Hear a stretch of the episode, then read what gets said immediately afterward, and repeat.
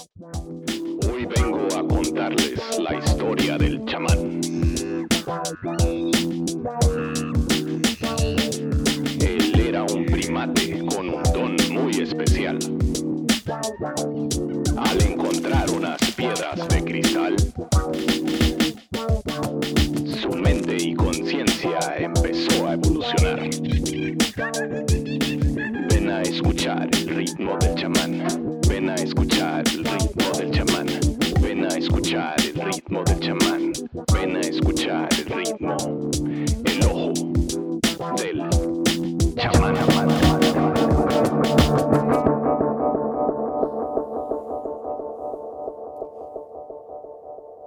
Hola a todos y bienvenidos a un nuevo episodio del Ojo del Chamán.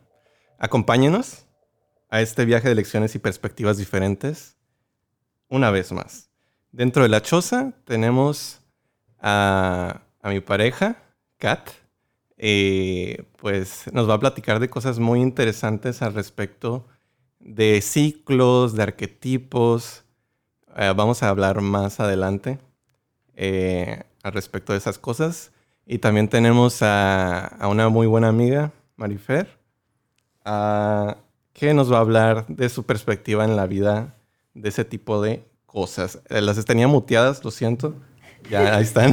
Liberadas. liberadas del silencio. Ah, y pues sí, no sé cómo comenzar realmente. Tengo algunos apuntes aquí. eh, como para empezar, eh, ¿qué son estos ciclos? ¿Qué es este... ¿Qué, ¿Por qué se vive estos ciclos dentro de nuestras vidas y qué tienen que ver con nosotros? ¿Por qué están tan ligados a nosotros? Eh, el simple hecho- de nacer en una fecha ya nos delimita en una personalidad o en este aspecto de personalidad o de ident- identidad hasta eso, de forma de vida también. Podemos ver esa como mm, representación o identificación de nuevo como en las redes sociales, como que regresó el- todo eso de, del zodiaco, de estarse eh, intentando identificar con su arquetipo. Y como de alguna forma hay algunos posts y algunas ah, cosas que sí se como que se intentan justificar cosas negativas por el- nada más el simple hecho de ser un arquetipo, ¿no?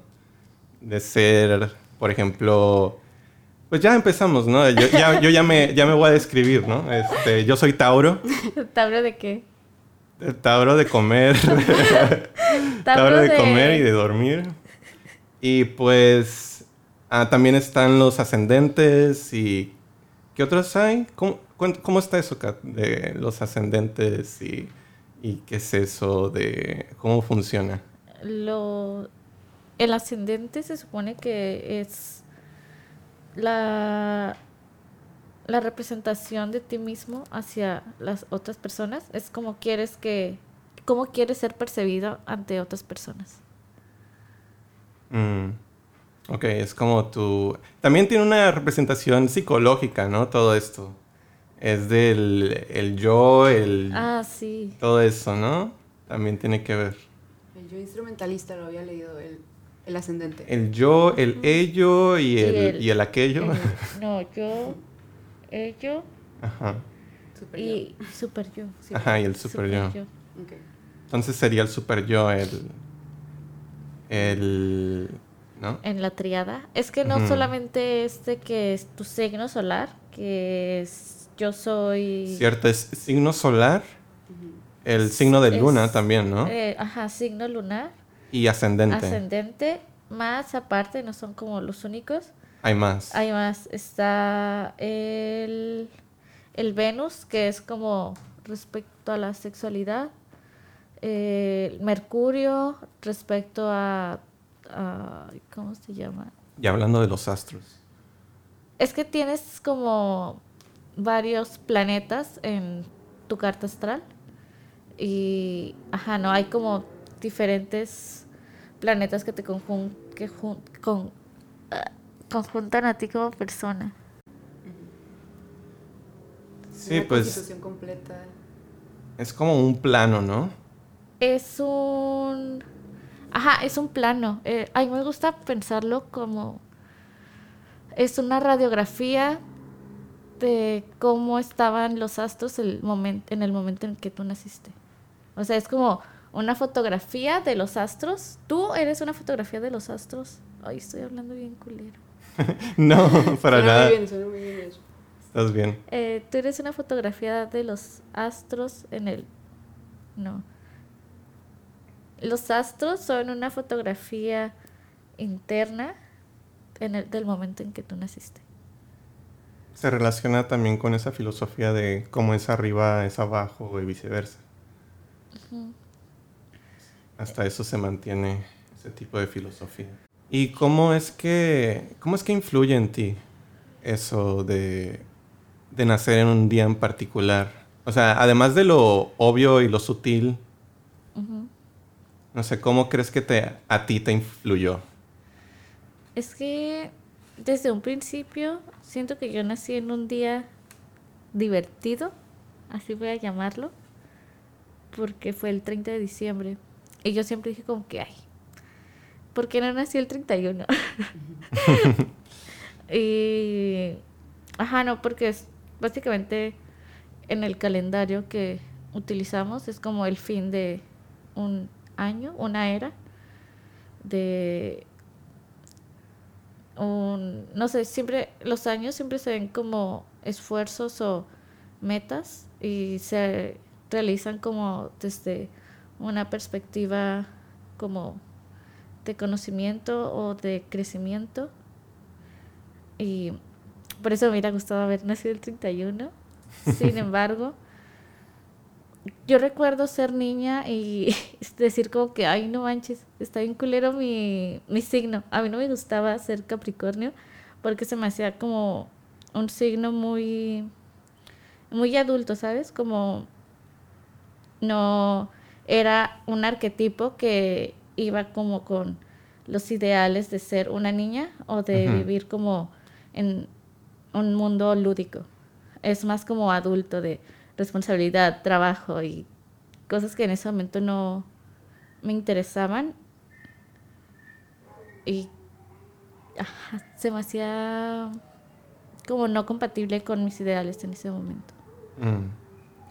Es, cier- eh, es cierto que eh, los seres humanos nacemos más alineados al signo lunar y conforme vamos creciendo, conforme vamos creciendo em, nos vamos eh, como asimilando hacia nuestro signo ascendente y solar. Creo que lo leí por ahí.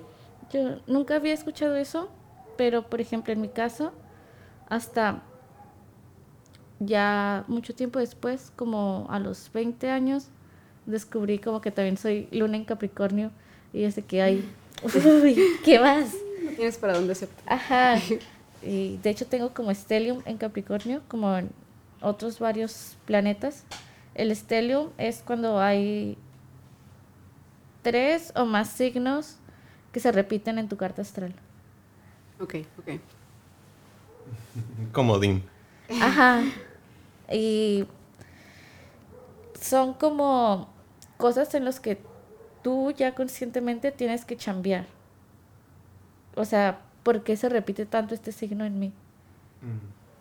Y tienes como que checar como las cualidades de ese signo y en qué no estás como a la par. Ujú. Ok. ¿Cómo dijiste que se llama esto? De Esteli- Stellium. ¿Estelum? Stellium. Estelium, ok. Creo que yo se le llama como tener estelium en. Ajá. Ok. ¿Tú Creo que yo tengo tienes? en Géminis, me parece. Mm. Mm. ¿Y tú? Yo creo que aquí tengo tu carta astral. Yo sí me acuerdo, eh, soy ascendente Pisces. Y mi, la luna, no me acuerdo de la luna, Mm, pero pues yo siempre me he sentido muy Tauro. Eres luna en Leo. luna en Leo, Ajá. ah, ya, Mm. Es que también se me olvida qué es cada... ¿Qué es cada uno? Exacto. Es que también, igual los personajes como que rela- se relacionan con las imágenes, pues. O sea, los arquetipos se relacionan con las imágenes. Por ejemplo, el Tauro es como, pues, según muy enojón y como le falta paciencia a veces. Y eso, por eso puede aprender de eso y ser paciente. O sea, tiene como esa neutralidad al, al hablar de símbolos todos los arquetipos. Y... mm, Depende de- también de su ascendencia, cuál empieza primero en el, en el año. El Tauro es uno de los primeros. Como- es como el segundo. Creo que es el segundo. Sí. Y este. Creo que el Piscis es el último. Sí, Pisces es el último. Capricornio va. ¿Antes? Es el 10. Es el 10. Sí. ok. Luego sigue Acuario. Y sí, todos ellos como que van en un peldaño más, cada vez más, este, con, yo digo como que adquiriendo conciencia de, del anterior, un poquito. Como que sí se ve un avance de conciencia al respecto de los arquetipos. Sí, sobre todo dicen como que hay no hay signos buenos ni malos, solo hay como malas posiciones. Por ejemplo, tener Sol, que es como el signo que es más conocido entre las personas. En Aries es como un poco más complicado, ya que Aries en este al ser el primero es como un signo que tiende más como a lo infantil, como a no tan racional y es como más como inmaduro, por así, así decirlo, como para ser tu signo solar. Sí. Sí, para mí tiene como mucho sentido que vaya como en eso de escalón, que cada vez más eh, se vaya incrementando la conciencia al respecto de todos estos este, demás arquetipos que pues siguen sus ciclos, siguen sus enseñanzas y va aprendiendo uno del otro. Eh, pero pues también me pregunto como, ¿qué tan veraz es esto? ¿Qué tan es esto? ¿Qué tan veraz es esto? ¿Qué tan... ah, ¿Cuáles son los cálculos detrás? O sea, Oh, ya tengo un dato sobre eso. ajá. Estaba leyendo que, que como teoría de la personalidad, yo lo, cuando hablamos un poco acerca de cuál iba a ser la temática de este episodio, o esta- ajá, em, lo pensé más como una teoría de la personalidad, porque es como una, una materia que he visto desde, desde la secundaria, por, en diseño es algo que se estudia. Entonces, em, el artículo que yo estaba leyendo mencionaba que como teoría de la personalidad es una de las más ricas, ya que por ser, eh, tener como base 12 arquetipos, que después se multiplican por eh, los ascendentes y luego lo- el signo lunar, termina siendo un sistema, si lo, si lo multiplicas por nada más un factor más, creo que son 144, algo así, y luego si le agregas el tercer factor, son 1728 eh, diferentes resultados. Entonces no hay como otro sistema que para como identificador del ser humano que sea tan que tenga tanta capacidad de profundidad. ¿Dices eh, el zodiaco? Si digamos que que nada más represent- que nada más identificas a una persona basándote en su ascendente, ¿no? O en su solar. No recuerdo cuál es el más importante. Solar. Ah, solar es el como más con el que Los- todos se identifican. Sí, más conocido, ¿no? Ajá. Y luego... Ok. Ajá. Digamos que nada más lo basas en el solar, que son dos, 12, ¿no? Nada más 12. Os- Yo sé que los 12 pueden ser este, para cualquier, cualquiera de estos tres, ¿no? Pero digamos que solo es uno, son, la base es de 12. Pero después agregas este factor de que además de ser Aries, por ejemplo, tienes tu siguiente factor en Tauro. Entonces ya, es, ya es una variante diferente Sí. pero también puedes tener la puede ser un Aries con la siguiente variante en Géminis. Entonces, todas esas variantes terminan siendo 1728 si usas las tres, como estos tres que la gente utiliza como los más importantes. Entonces, si siquiera, si nada más utilizas este sistema astrológico hasta ese nivel, ya es más rico que cualquier otra teoría, cualquier otra teoría de la personalidad. ¿Sabes cómo? Mm, ya. Sí. El hecho de tener, pues, es- esas divisiones, ¿no? Sí. Pero si usaras 12 por 2, o sea, como si lo puedes seguir ampliando, puede ser más rico, pero em, ahí es donde está la profundidad de los astrólogos pueden llegar a este, hasta eso, pero los, eh, lo más utilizados es nada más esos tres importantes. ¿Y cuánto dices que es el número como Creo que completo? era- creo que era 1728, el segundo sistema com- como más completo, o más bien, no, el más de los más básicos. Mm, Creo que es 12, 144 y luego 1728, algo así. Ajá. Eh, no, no, no, es- no lo recuerdo exacto, pero algo así leí. Está interesante. Porque igual es una manera de medir como al humano. Sí. Eh, por ejemplo, en mis apuntes tenía como todo este aspecto del tiempo, de cómo medimos el tiempo, de, de, pues, los minutos, las horas, los días, las semanas. Por ejemplo, empecemos los segundos, o sea, 60 segundos en un minuto.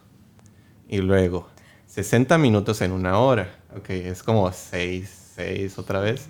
Y luego 24 horas en un día. Ok, estamos hablando de docena. 12 días de, día y 12 días de... Digo, 12 días. 12 horas de noche.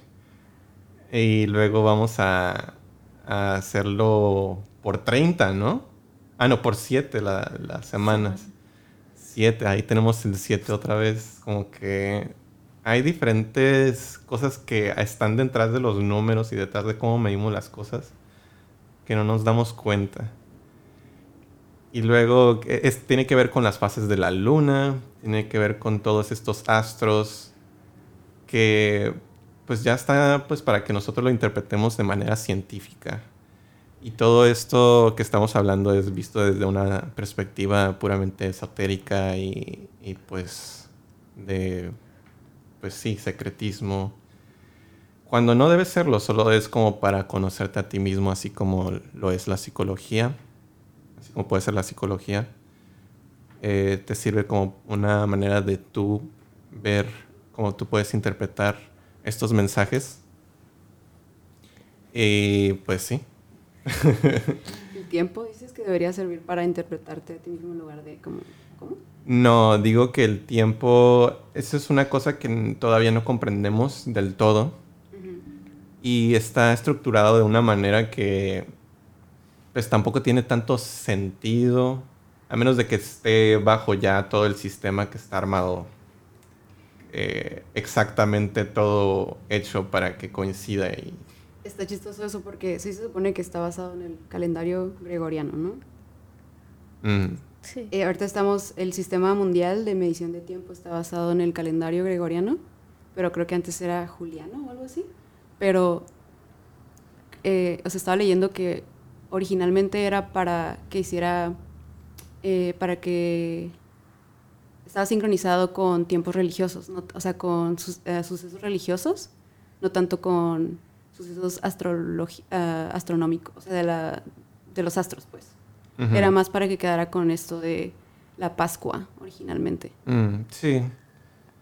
Pero curiosamente todos esos eventos astronómicos o astrológicos tienen que ver siempre con estas cosas divinas. Ya. Siempre, porque se relacionan con, con el cielo, se relacionan con lo que está arriba. Y es una manera de interpretar el cielo. Y pues el cielo es el reflejo de, de lo que está abajo también muchas veces. Entonces, pues, ¿qué nos deja con eso? Ah, yo cuando volteo al cielo, antes me daba miedo, antes me daba miedo voltear al cielo por estar bajo un dogma. ¿Por qué? ¿Por qué? Porque el, toda esa cosa de la gravedad es algo chistosa. Cómo, cómo es que existe y cómo es que te enseñan sobre el abismo. te enseñan sobre, sobre la perdición y sobre la incertidumbre que existe allá arriba. Realmente te lo presentan como, como un peligro.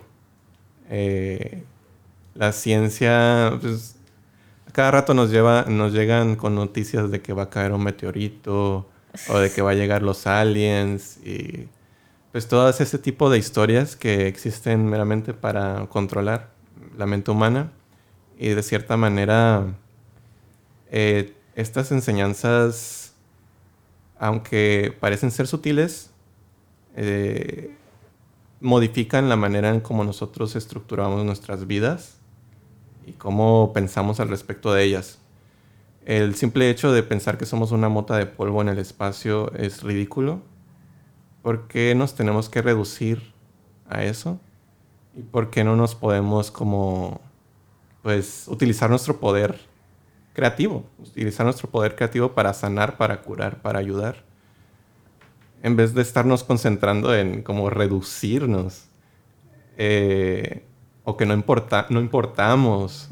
Todo ese tipo de pensamientos que existe dentro de eh, todo el ámbito de la ciencia, que pues es lo que rige, lo que pone las leyes, pues, pues sí. Ah, me hizo ver de una manera diferente el cielo, ya después de dejar eso atrás. Ya es más como, pues siempre es curiosidad, ¿no?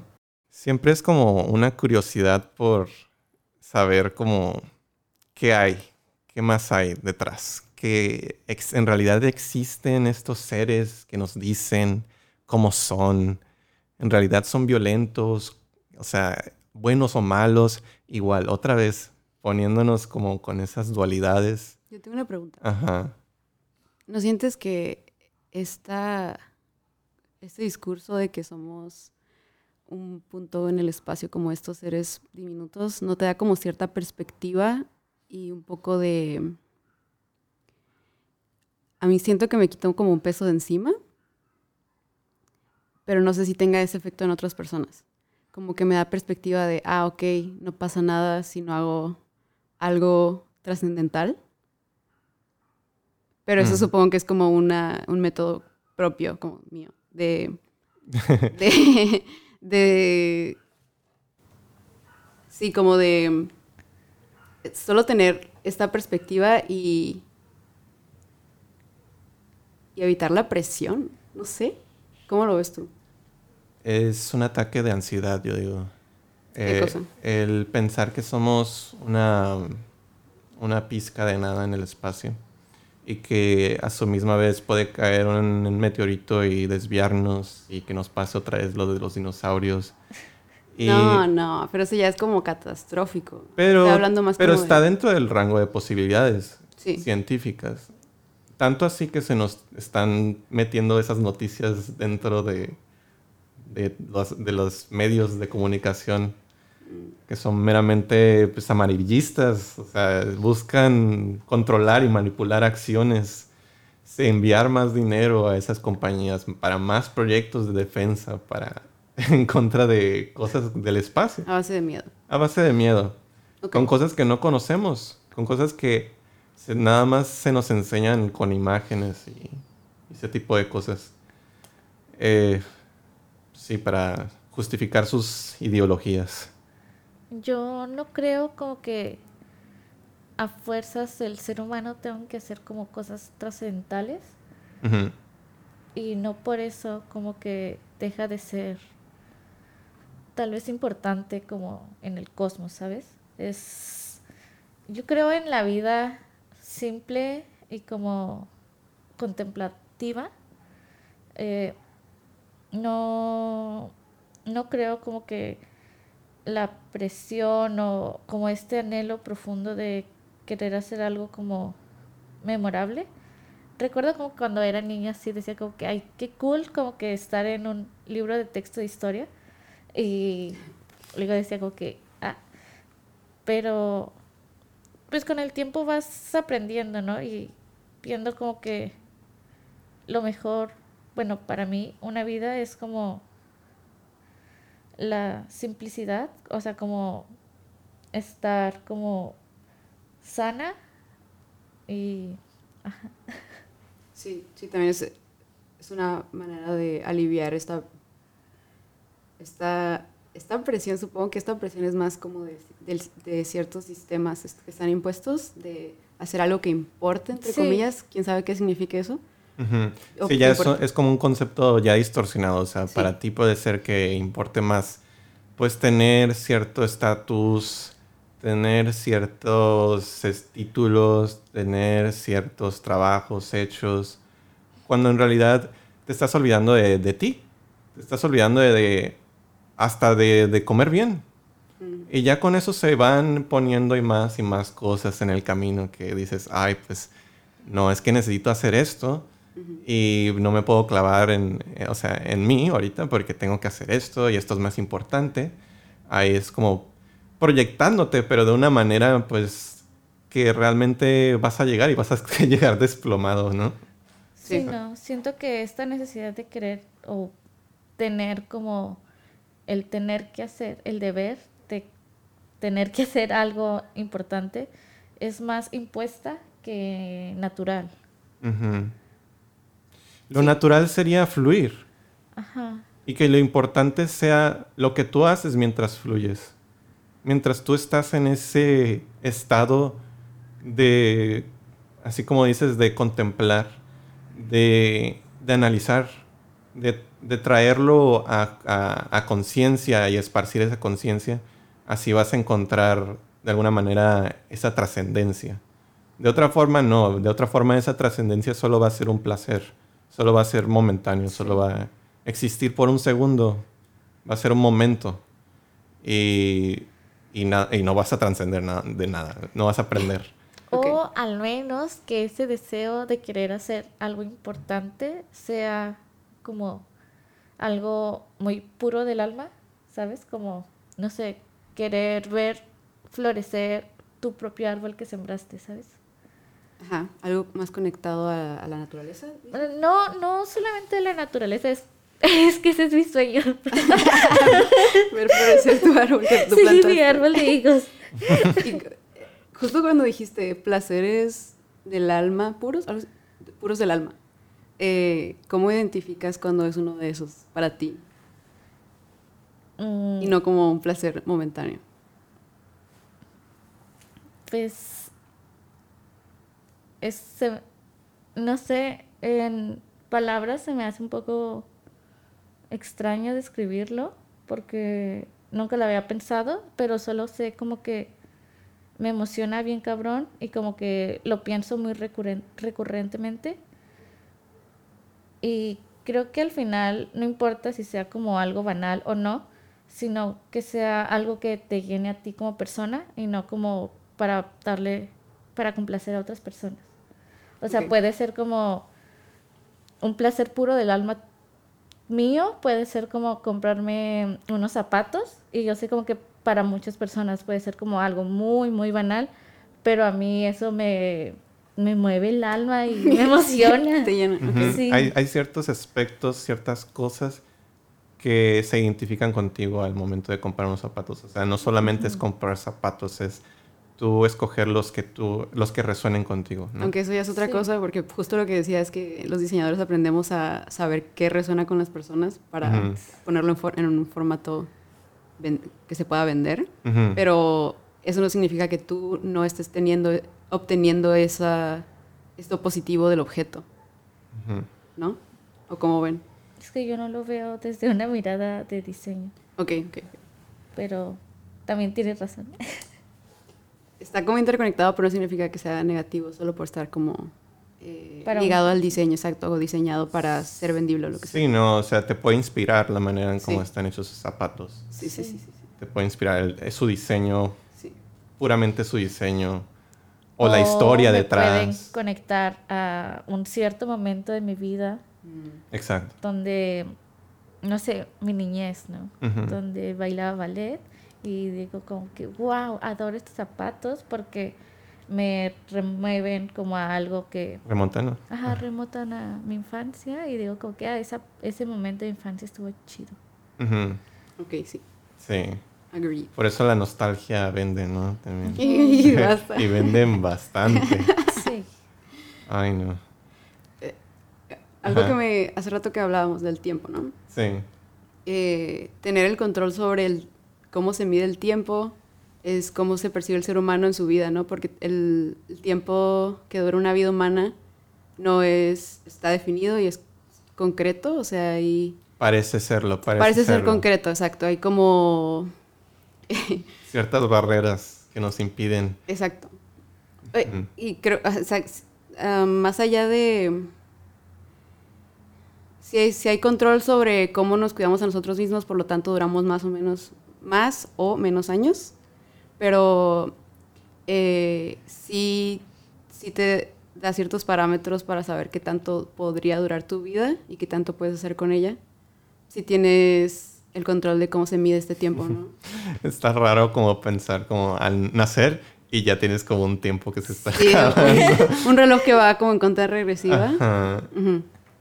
Sí, había una película de eso. No me acuerdo cómo se llamaba. In Time, In Time. Ajá. con Justin Timberlake y creo que Amanda Seyfried. algo No me acuerdo quién específicos, pero tenían ajá, una cosa en la pulsera Sí, que indi- indicaba cuánto tiempo les quedaba de vida yes. y dependía de su estatus económico, ¿no?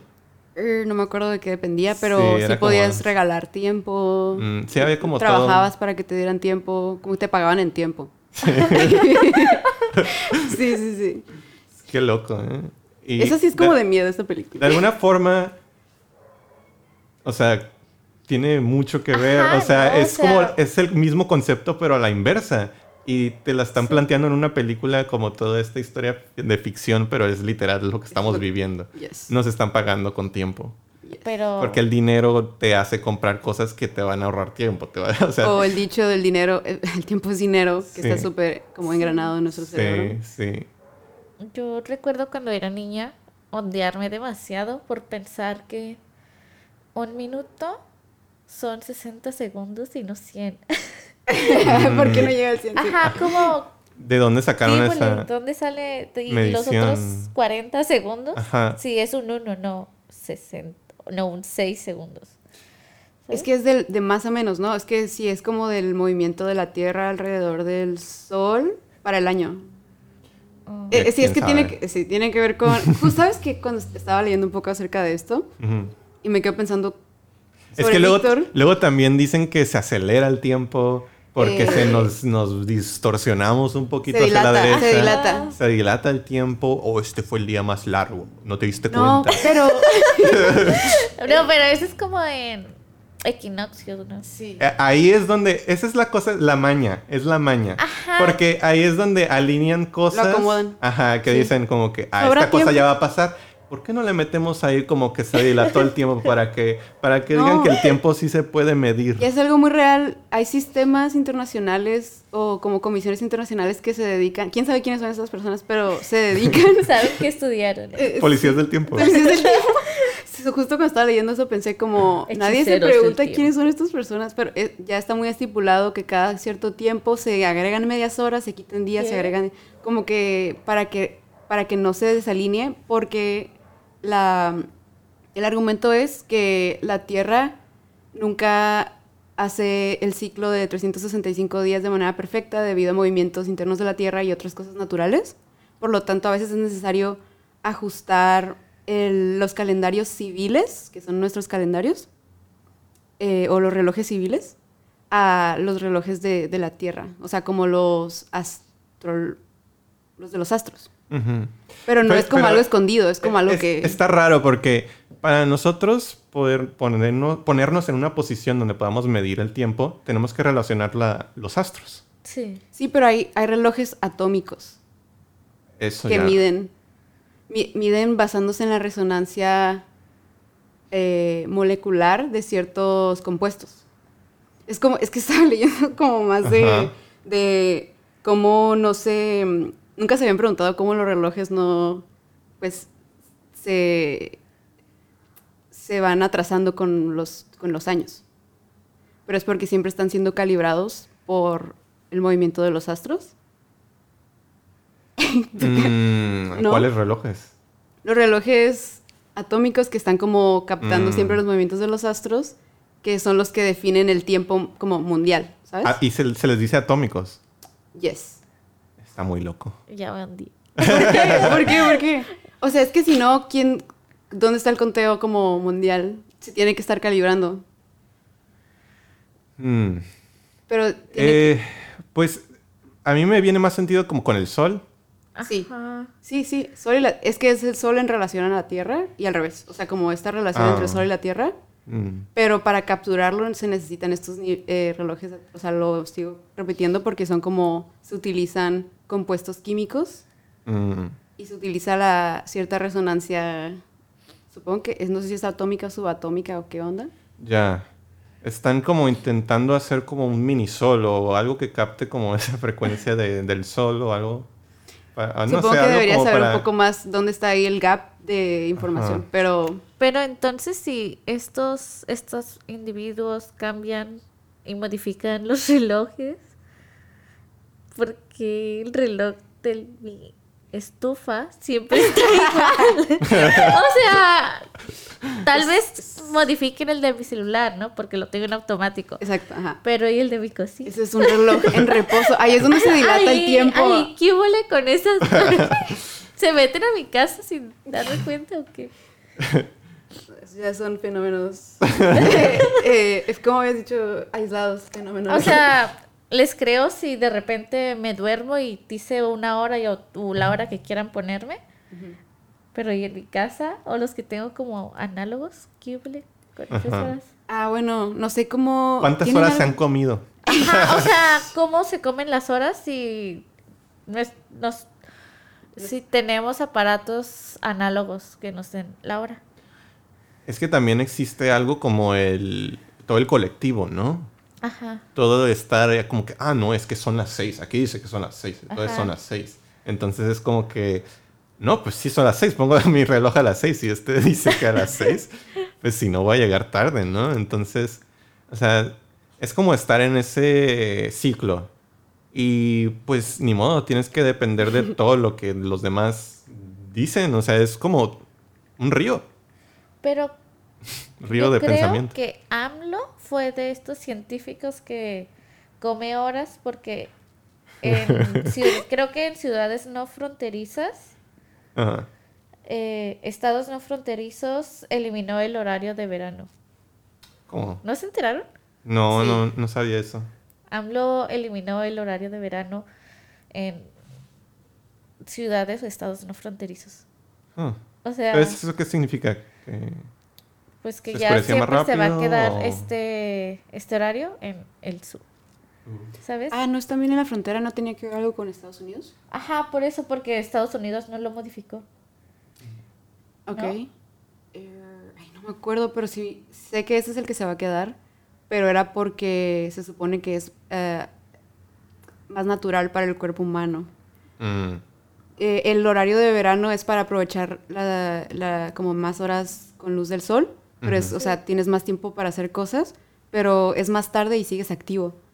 Y el, este horario es más natural ya que en cuanto empieza a estar oscuro, o sea, tu cuerpo empieza como a wind down, Ujú. es hora de dormir, ya no, o sea, ¿sabes cómo? ujú. Y Ya el nos otro... quieren en las calles.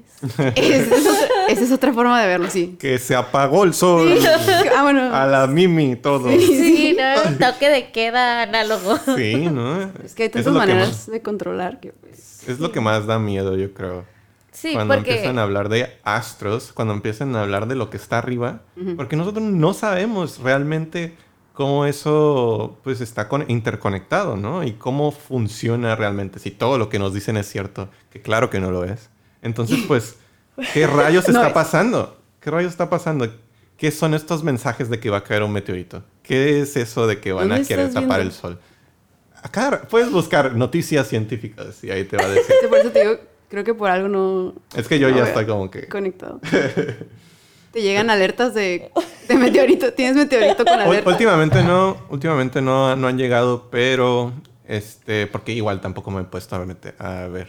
Sí. Pero eh, de aliens y esas cosas, eh, sí se ha visto un poco más de incremento de ese tipo de, de de luces. luces o sombras. Lo que siempre me ha dado risa es que toda comunidad que es un poco más rural y por ende tienen como menos iluminación en su calle, se siente muy conectada al fenómeno ovni y siempre dicen como que, ah, es que aquí hay avistamientos ovnis. O sea, en cada comunidad o lugar donde tú vayas, donde tengan como Poca muy luz. poca presencia de luz, van a decir que hay luces extrañas. Sí.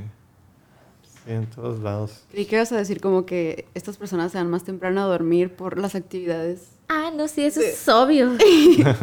Por eso, ¿no, ¿no se despertaban ustedes más cansados en el horario de verano? Mm, En general, en verano, durante el día, sí me siento muy cansada. Pero yo tengo la teoría de es que porque el calor cansa. Ok, sí. Es que sí, son muchos factores aparte de nada más el horario, como la Sí. hora, ¿no? Ajá. igual estarse como hidratando a cada rato, ¿no? Uh, Sí. water Uh, hablando de hidratación.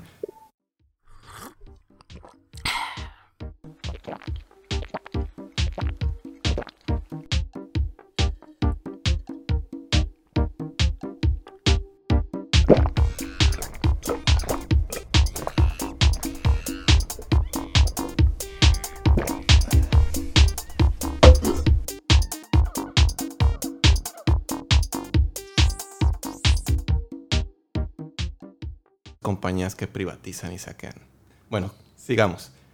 Y vamos a entrar a temas como el zodiaco. Sagitario. Bueno, sí, horóscopos aquí. en- Ent- ¿Podemos nombrarlos todos? Solo para que los que nos escuchen se sientan, oh, nombraron el mío. Aries. No vino, ¿verdad? Número uno. Tauro. Aquí estoy. Presente. Géminis. Presente. Cáncer. Leo. El Sonic. Virgo. Libra. Escorpio. Sagitario. Capricornio. Acuario y Piscis. Son 12, ¿verdad? Sí. Yes. Ok. Y Yo había escuchado que el zodiaco proviene también.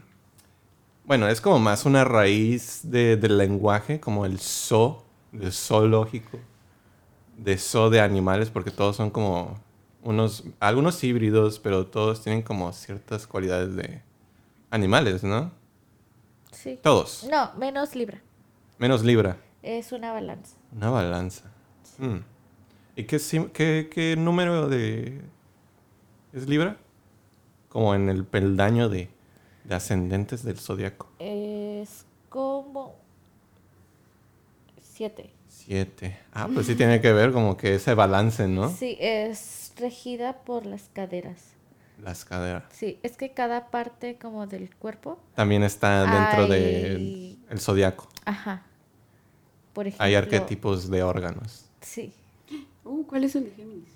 Es los pulmones, Tauro es el cuello, Aries la cabeza, al ser la primera, Tauro el cuello porque va descendiendo, Géminis los pulmones, Oh, cute. Cáncer el estómago, Leo el corazón, mm, Virgo intestinos, por eso los Virgos tienen muchos problemas gastrointestinales, Libra caderas, Escorpio ovarios porque se sabe que es como un arquetipo como muy sexual, Sagitario son los, mus- los muslos que son como eh, eh, pompis piernas, Capricornio son los huesos y las rodillas.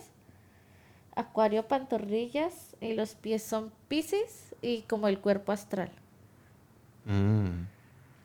Y, Y siento, me siento algo confundido con esa descripción porque siento que debería ser como al revés.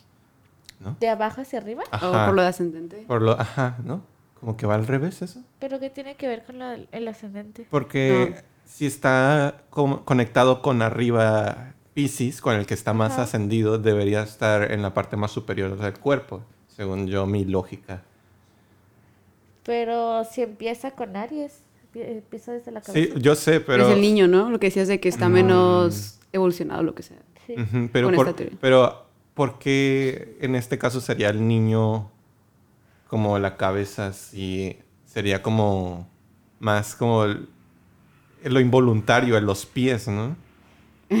No sea lo que menos controlas Los pies es lo que te mantiene en el suelo. en el suelo, es lo que te Mm. mantiene parado, ¿sabes? Lo que sostiene a todo el cuerpo. Sin pies es, bueno, hasta cierta tecnología es imposible caminar y estar parado. Sí, te cacho. Sin cabeza igual si puedes. Pero yo sí me siento como muy identificada porque tengo problemas en las rodillas. y mis huesos son de que muy crujientes, o sea, de que truenan mucho. Está raro como esa descripción, pero a la vez como que sí tiene sentido. Dentro de esto es como símbolos que parece que son, son como aleatorios. Hay un sistema detrás. Por ejemplo, yo sí tuve como problemas de, de gargantas y como de ese tipo de enfermedades como de... Cuello. Ajá, de, esa área. Como de que, ajá, sí, o sea, tuve un problema así, ya no, pero a veces como que sí me afecta más como, eh, pues no sé, como que a veces se siente muy seco cuando estoy enfermo, la garganta y todo eso, como que lo siento más por ahí, como el, el, el dolor o la, la- la molestia. Sí, yo igual cuando me empiezo a enfermar, me empieza, se- empiezo a notar cómo se van debilitando mis rodillas. Ujú. Lo primero que se nota, ¿no? O sea, de- eh, cuando se está uno débil o cuando se está uno sin fuerza. Ok. ¿Y tú, Marifer, no notas algo en tus pulmones? Oh, eso suena un poquito scary porque creo o, puede, que... o puede estar muy bien o puede estar... Este, Malsano. a- ajá, o puede estar como... La verdad, no, nunca lo ligo con mis pulmones. Para mí también es la garganta. ¿Sí? Sí, pero este, sí me llama la atención, por ejemplo, para Capricornio, que tienen que ver los, o esto de las partes del cuerpo que representan, o que, Pues, ¿Qué yo, yo, lo, yo lo hilé muy fino con lo de Leo y el corazón. Eso sí es como que puramente Leo. A mí ¿No la era cáncer? cabeza y Aries también yo digo como que a huevo. Es Mm, la cabeza, de ahí se empieza. mm. O sea, no, Leo por- sí es corazón. Ah, no, no, pero mm, sí, o sea, más bien, sí, mi, mi percepción de lo, del corazón creo que lo digo nomás a cáncer, pero más por experiencia propia de, ah, una, mi prima. Mm. como, que, eh, como sé que es cáncer desde hace mucho, creo que siempre eh, le pongo atención a ese eh, signo, pero olvídalo, sí. O Sí. tal vez es como ascendente también. También aquí como que influye el ascendente. Claro, ok. O sea, esto del de lo del cuerpo, ¿qué, qué, def- qué define esto? Como que lo de los huesos, ¿qué significa para Capricornio? Los Oh, huesos. Yo más que nada lo más que los huesos es como rodillas Ah. y lo identifico como el arquetipo de el cabra pez. El esta criatura como mitológica de Capricornio es del la mitad del cuerpo hacia arriba es una cabra y la mitad hacia abajo es como un pez. Ok. Y no sé, a mí me tiene como mucho sentido, ¿no? De que eh, al ser como criaturas muy diferentes, como que eh, lo que los une son como los huesos, Ah, ok, por así decirlo. Ok, ok.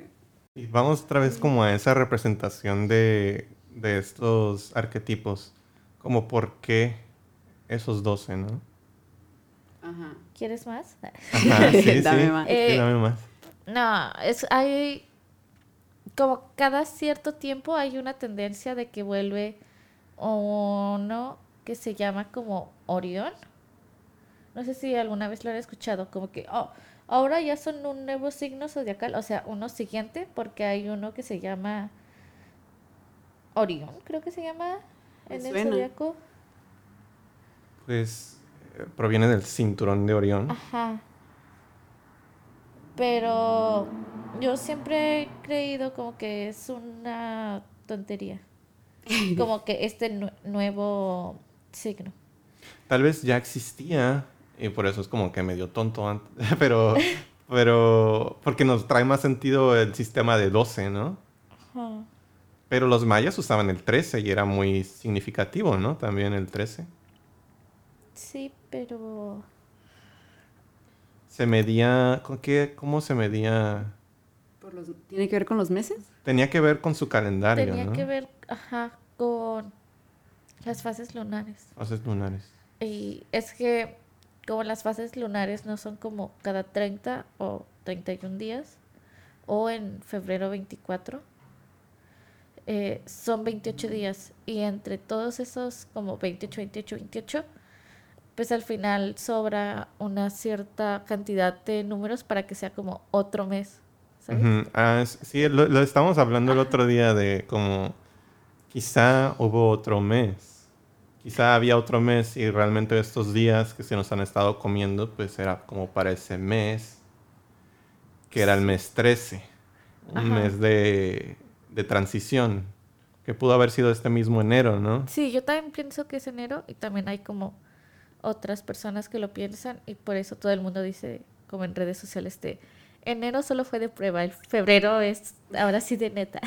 Ujú. No sé si alguna vez lo han escuchado. Sí, sí. Creí que nada más tenía que ver con el nuevo año, o sea, porque es un nuevo inicio y pues es el trial, pero... Es ajá. como un sentimiento colectivo, es como se siente, pero nadie lo dice como firmemente.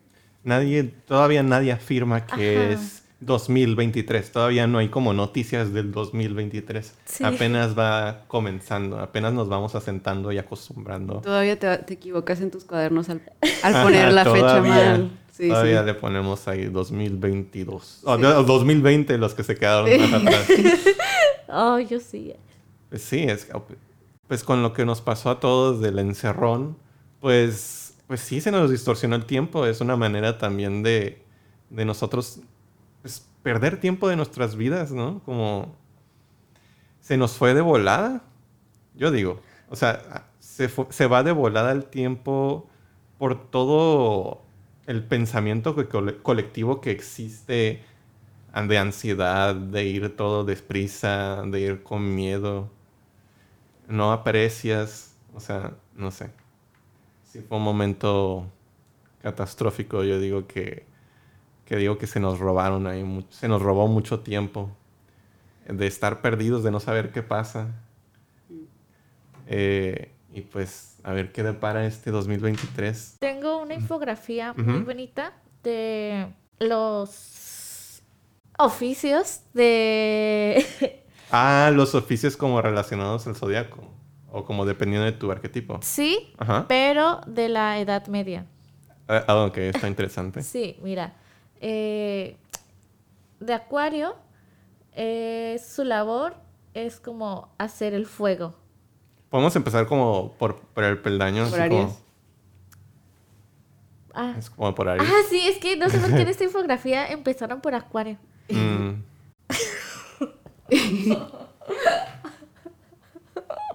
Ay, tú léela porque a mí me da mucha risa las Ay, ok. ilustraciones. A ver.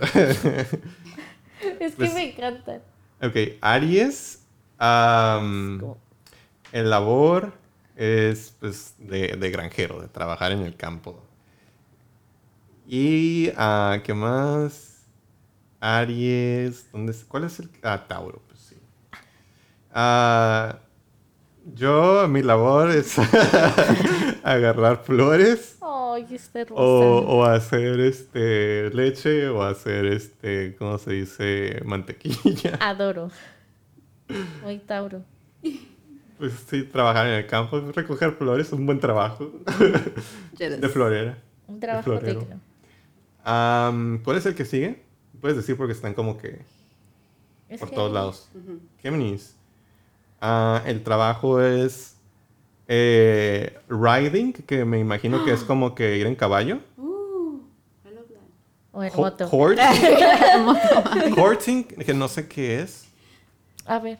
¿Courting? Courting. ¿Eso no es como cortejar? ¿O eso es otra cosa? Y hawking, que me imagino que tiene que ver con... ¿Estás en inglés? ¿Lo estás traduciendo? Sí. Ajá, está en inglés. Ok.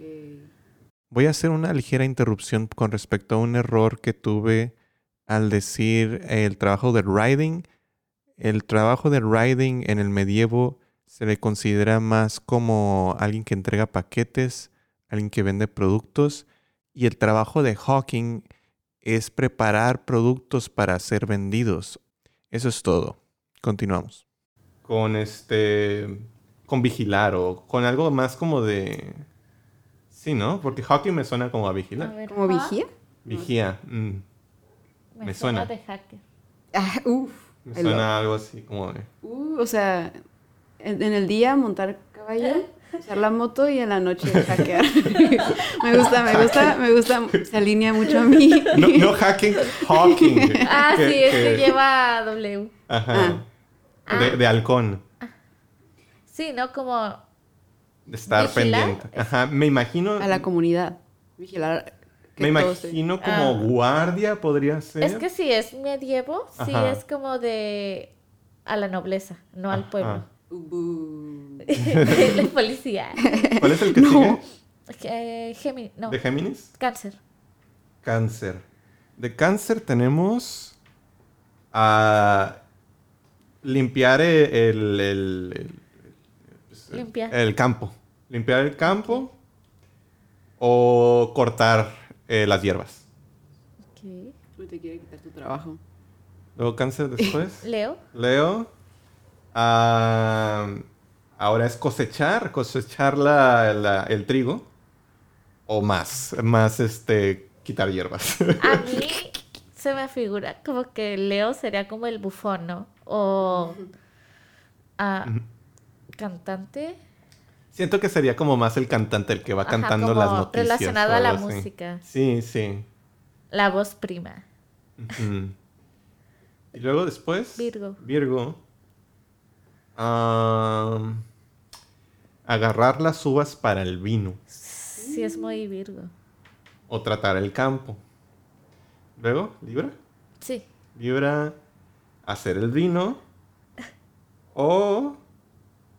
eh, ajá, hacer el vino o no sé qué más hacer en el campo. Ok. Después Scorpio. Escorpio, a tratar las uvas o matar a los animales. muy Scorpio. matar al, al livestock, muy dice. sanguíneo. Luego Sagitario, Ajá. am, agarrar las, ¿cómo se dice? Acorns, ah, ¿Mazorcas? ajá, las mazorcas para los puercos o matar puercos. Así de crudo. Así de locos. Y luego Capricornio, Ajá. hacer pan. Ay, adoro. No te va a gustar la siguiente. Es algo Matar, matar. puercos. Sí. ¿También? O mantener. Mantenerse caliente, dice. Staying warm. Literal. Y, Mi único jale que quiero y Pisces. Hacer pan. A ver. Sí te gusta hornear, ¿no? Sí. Adoro. Es. Creo que es talar árboles. O. Ajá, otra cosa con el campo. Eh, Acuario te faltó. Acuario me faltó. Está al lado de Pisces. Ya. Am, también calentarse a sí mismo por el fuego. Ajá. O, o feasting, que se, sería como. O comer. O sea, como comer un banquete. co- algo. No eres Tauro. ¿qué? Entonces. Yo había entendido otra cosa. Ya. No, no, Dije, ¿cómo? feasting es F-E-A-S-T. Ya, ya después de entendí. comer, de feast. Yes, yes, yes. Ajá. De festín. Y pues esos son los disque trabajos. Son como trabajos de la nobleza. esto lo ¿no? dice Es como. Ah. Me suena. O, Matar más o menos. no es tan noble. No, no, eso no es para nada noble, ¿no? De hecho, eh, la otra vez estaba escuchando un documental, un mini documental, que separan a clases sociales en Japón por sus Oh, trabajos sí. y cómo los que matan animales y los que están en las fábricas y así son considerados como... Hasta son como más marcados, son marginados. Oh, wow. Hasta tienen sus propios apellidos y formas de diferenciarlos en el sistema. Marginados. Ajá. Pero que no las personas comen lo que ellos. Sí, pero el hecho de tú matar es como un acto impuro. Es algo que no la, la sociedad común no lo haría, pues. Entonces alguien más tiene que hacerlo. Es como el, sac- el chivo expiatorio de la sociedad que utilizan para esos trabajos. Así como, de, de hecho, de ahí vienen los yakuza, de todas esas familias Marginado. marginadas que pues sí se co- convirtió en una tipo mafia y todo eso, pero es porque están luchando contra el mismo sistema que los está marginando, que está poniéndolos en esas castas, está poniéndolos en esas secciones donde pues se les trata de, de forma diferente nada más por tener ese linaje. Qué raro. Muy confuso. Pues todavía sigue pasando. pero ahí está como más sistemático. Igual nosotros aquí, pero pues más distorsionado, ¿no? Ujú. Más escondido. Más escondido, más en las, en las sombras. No sabía que tenía tantas maneras de observarse los, los arquetipos del zodiaco. O sea, Mm. esto de los tra- oficios del... ¿De dónde salió?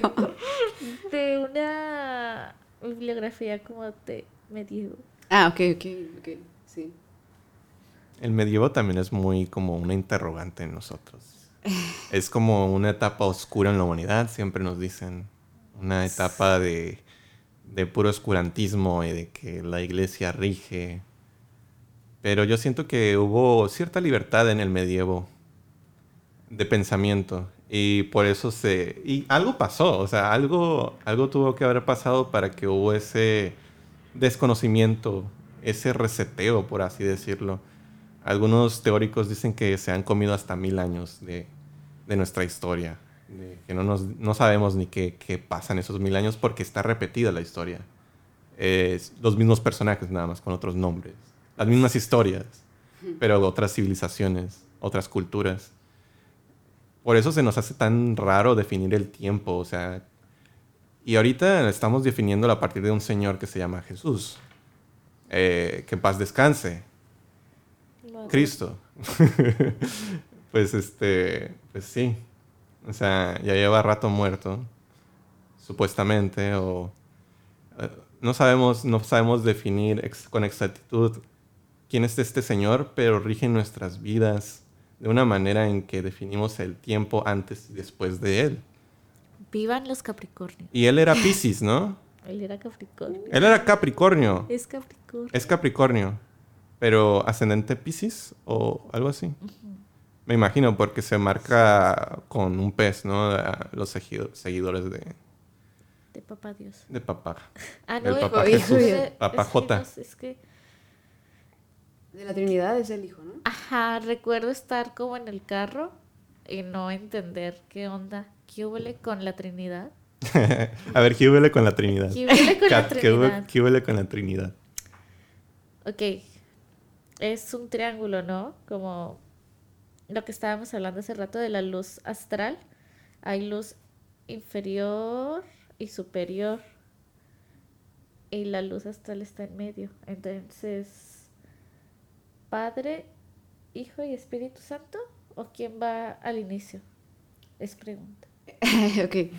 Eh, es que es, eh, Yo digo- todos existen al mismo tiempo, pero el momento en el que existe, ah, son simultáneos, pero el momento en el que existe Jesús es cuando se hace hombre. O sea, solamente existe para llegar a la tierra como hombre. Pero no es como que ya existiera previo a eso, me parece. El Espíritu Santo es algo que conglomera el todo. Al Espíritu. Al Espíritu. Yo diría, ¿no? ¿No es la parte femenina? ¿Había escuchado? ¿El Es que Santo? ya es una distorsión porque en las culturas antiguas, por así decirlo, como la Sumeria, eh, tenían esa trinidad, pero sí había una, una mujer, había una... Era como hijo, padre y, y el, el océano como... Ajá, le decían como el- las aguas, pero la, la agua era, era femenina, pues Ajá, ajá. había como. Creo que le llamaban. Ay, no me acuerdo. Algo con U. Ah, pero no me acuerdo cómo era en, en específico. Pero sí había como padre, hijo y madre o madre tierra. Una. Una representación femenina divina. Por cierto, la diosa sumeria se llamaba Namu. En el libro que estoy leyendo dice como que en la Trinidad cristiana tampoco se reconoce de ningún modo la representación de la madre, o sea, la figura femenina. Y los tres arquetipos son masculinos y va desde la simbología hermética de Trinicio, o sea, de este mismo patrón de los tres, tres veces nacido. Mm. ¿Deberíamos eh, mencionar la fuente? Ah, ¿O not re- o es secreto? no, se, se puede mencionar, ¿no? Sí. ¿Cuál fuente? Eh, Ah, como pues, el libro. el libro. Yo me quedé. ¿De qué fuente hablo? La fuente La de fuente. la vida. de la vida. La, La fuente, fuente de la original. vida. Ah, es Dogma y Ritual de Alta Magia de Elefías Levi. Y es como un compilado, ¿no? Sí. Shout out. Bueno, ya. De textos. Sí. Ok. En el papel del padre, Dios tiene por hija a la naturaleza.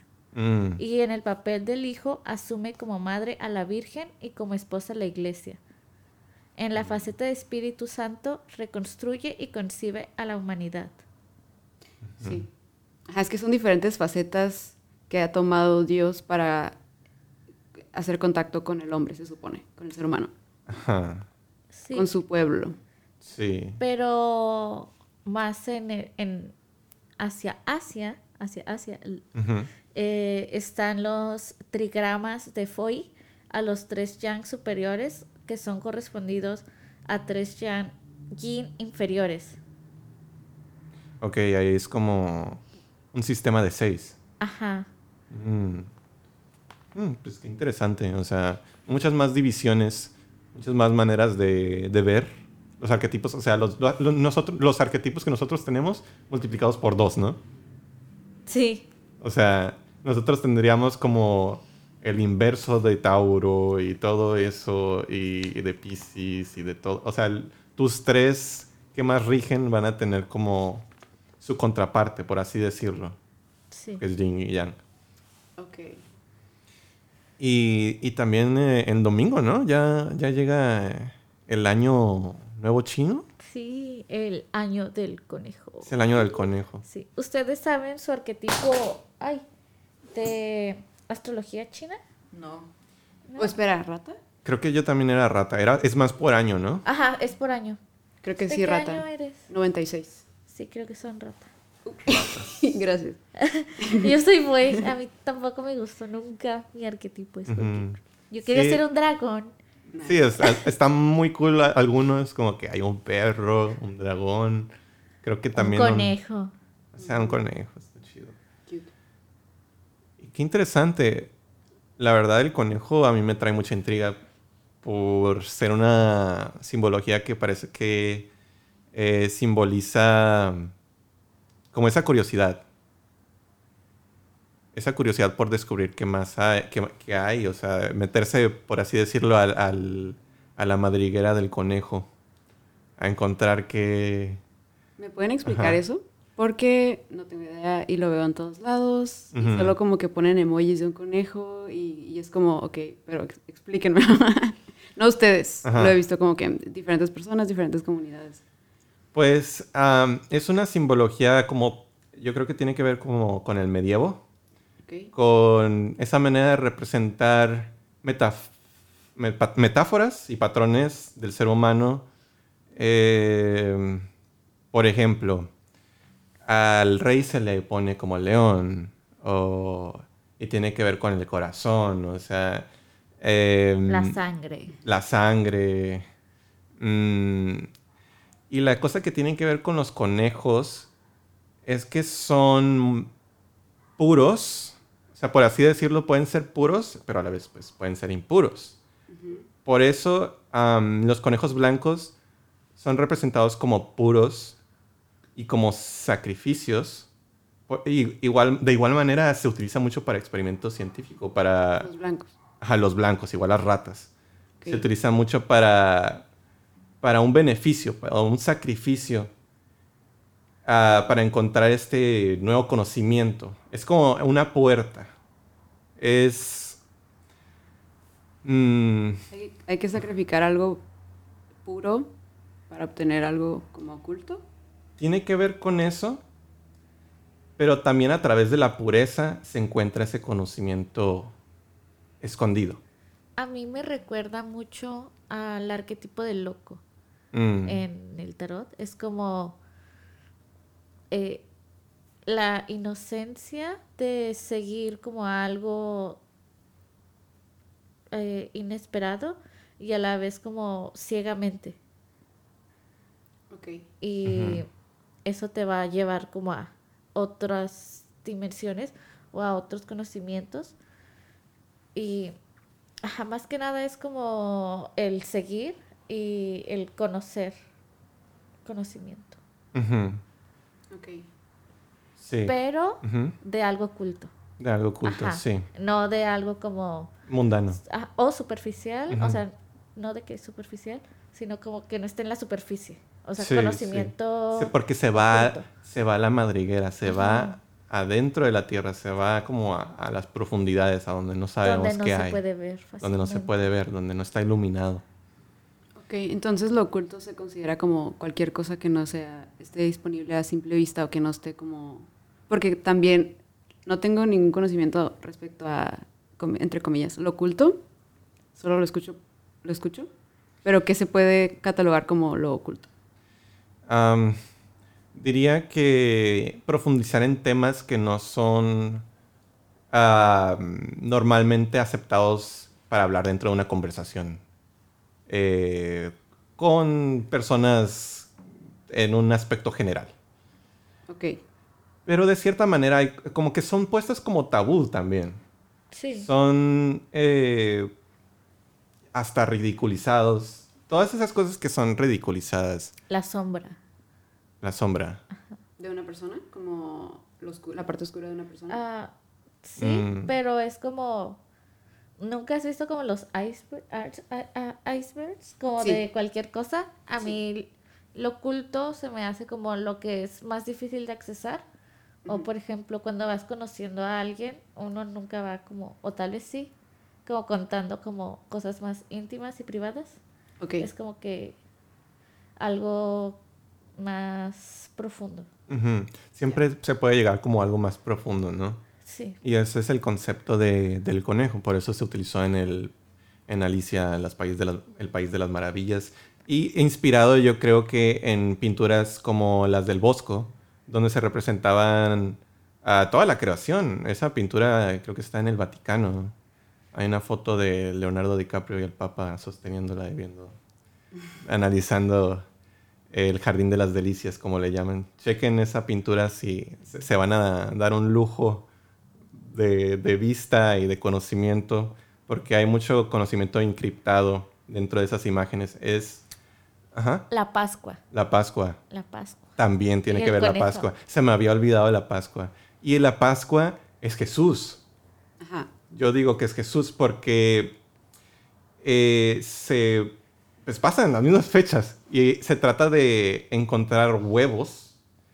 Se trata de, o sea, de encontrar- y como que se le pone- es, es algo inocente. Se lo ponen a los niños a buscar estos huevos Y que te lo esconden. ¿no? ajá, te lo esconden, ocultan. lo ocultan y vas tú a encontrarlos. pero ¿cuál es la liga con Jesús?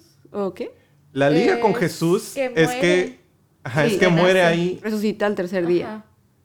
Y el conejo es algo puro, por así decirlo. También tiene que ver con la primavera, pero tiene que ver- es algo puro y pues ya no se le ve en otra fecha, ¿no? Al conejo. Entonces, pues yo digo que muere. ¿Cuál es su conejo favorito? Ah, buena pregunta. Conejo favorito. Sí. Ok. Como de... El mío Personaje. es tambor de Bambi. De Bambi. Se me hace tiernísimo. Está muy bonito. Sound cute. Está Bugs Bunny. Not really. Nunca me ha caído tan bien el Box Bunny. Eh, Y se me cae bien. ¿Sí? Harry chistoso. de una comedia surrealista. Ok. El conejo blanco de Alicia. Eh, Tambor. ujú. Frank de Darko. Mm, Pensé en ese, pero no, no sé. No lo conozco tanto. Peter Rabbit. mm, Que es también. como de. Ajá. El, este no lo topó. Tampoco, no, no. tampoco. Es. Hay uno en Winnie una Pooh, ¿no? película que se llama Sí. Holy Grail. Eh, Roger Rabbit. Uh, Mm. sí, sí, sí, sí, sí, sí, me Está encanta. bueno, está me encanta bueno. Roger Rabbit. Sí. Y de hecho también está como metido en un problemón Sí. con, con este... La mafia. Con la mafia. Por la chica. Ahí este... Rompen el, el- el- ¿Cómo se llama? La cuarta La pared. cuarta pared, Ajá. O sea, hay de todo en esa película. El de Nesquik. Mm. Ah, nah. El de las pilas Duracell. Wow, muchos conejos. y Lola Bunny. Uh, el que cancelado para mí es el de Zootopia. La de Zootopia. ¿Por Sí qué? es coneja, ¿no? Sí, ¿por qué? Ese está. Sí. Cancelada. ¿Por qué? ¿Por qué es policía? Me acuerdo que cuando vi... eh, no, no, no. Cuando vi esa película me tripé un chorro por la, la metáfora que querían como realizar con las comunidades, pues sí son comunidades marginadas, ¿no? Se supone. Había, mons- había como los feral animals, Los salvajes, ajá. los salvajes, pero había como una, carnívoros. una incógnita de ellos no lo pueden controlar o no lo pueden controlar, Ajá. pero lo estaban como haciendo, lo estaban comparando con ciertas comunidades humanas. Entonces siento que la metáfora estaba toda volteada, Ajá. que al final no entendí el mensaje de la película. Sí. Entonces fue como que me sentí defraudada.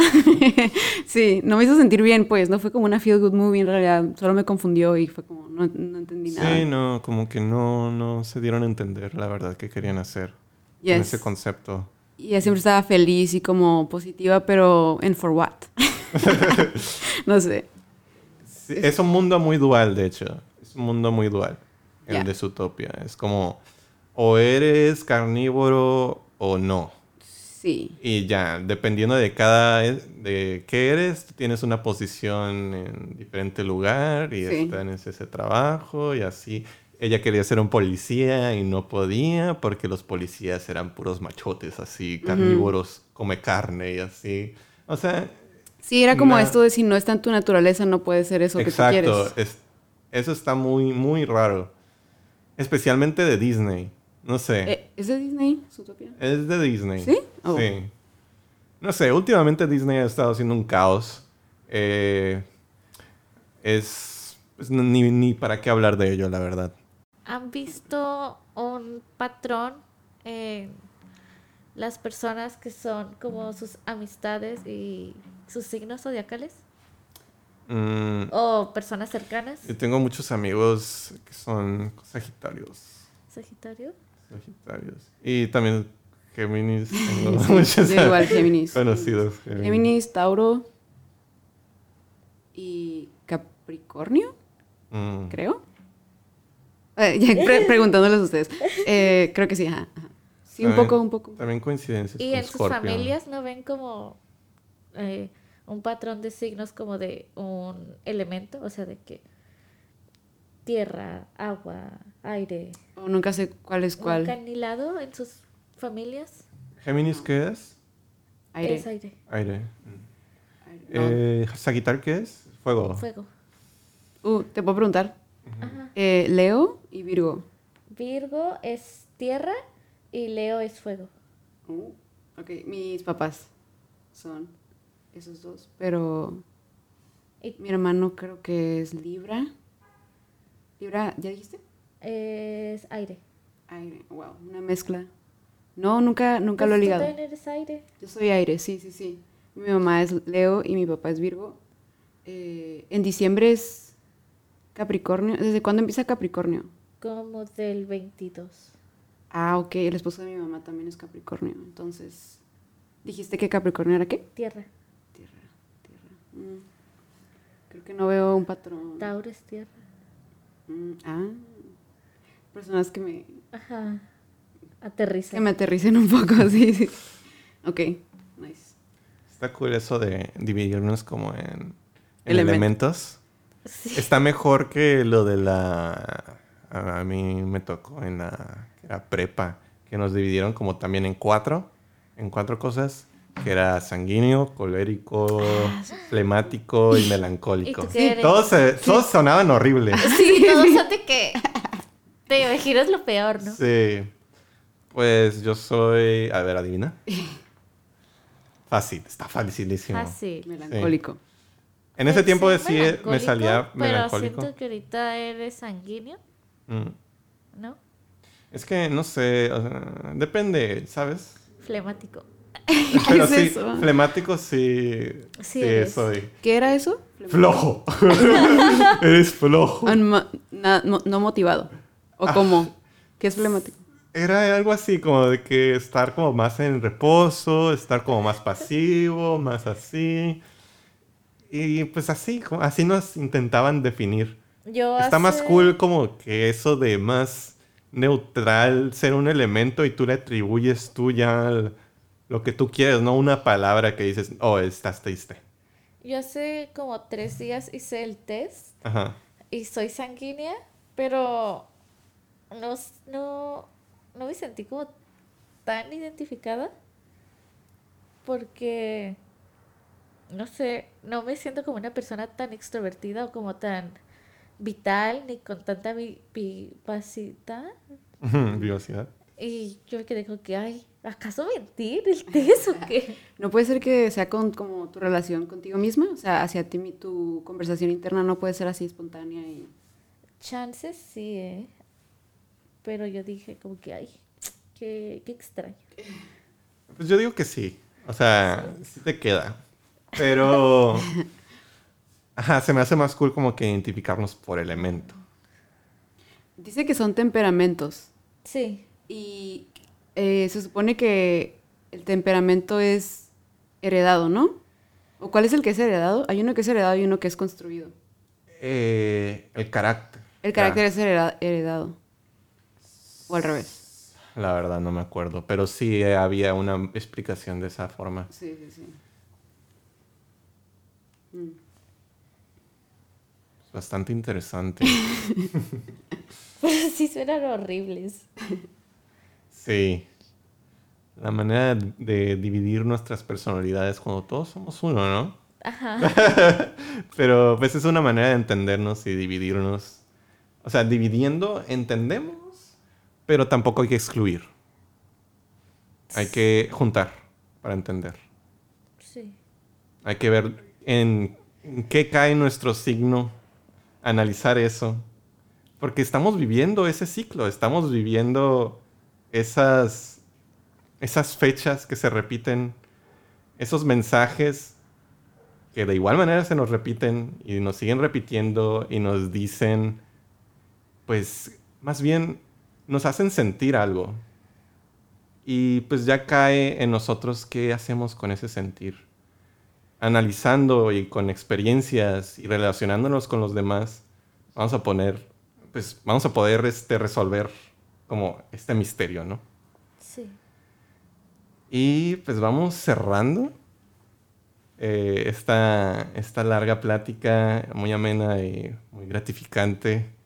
Yo creo que aprendimos mucho, igual lo que- los que nos están escuchando, este, pues ojalá puedan apreciar eh, esta información y se la lleven y puedan analizarla por sí mismos para así pues po- con poder comunicar y poder este, saber qué onda con la humanidad.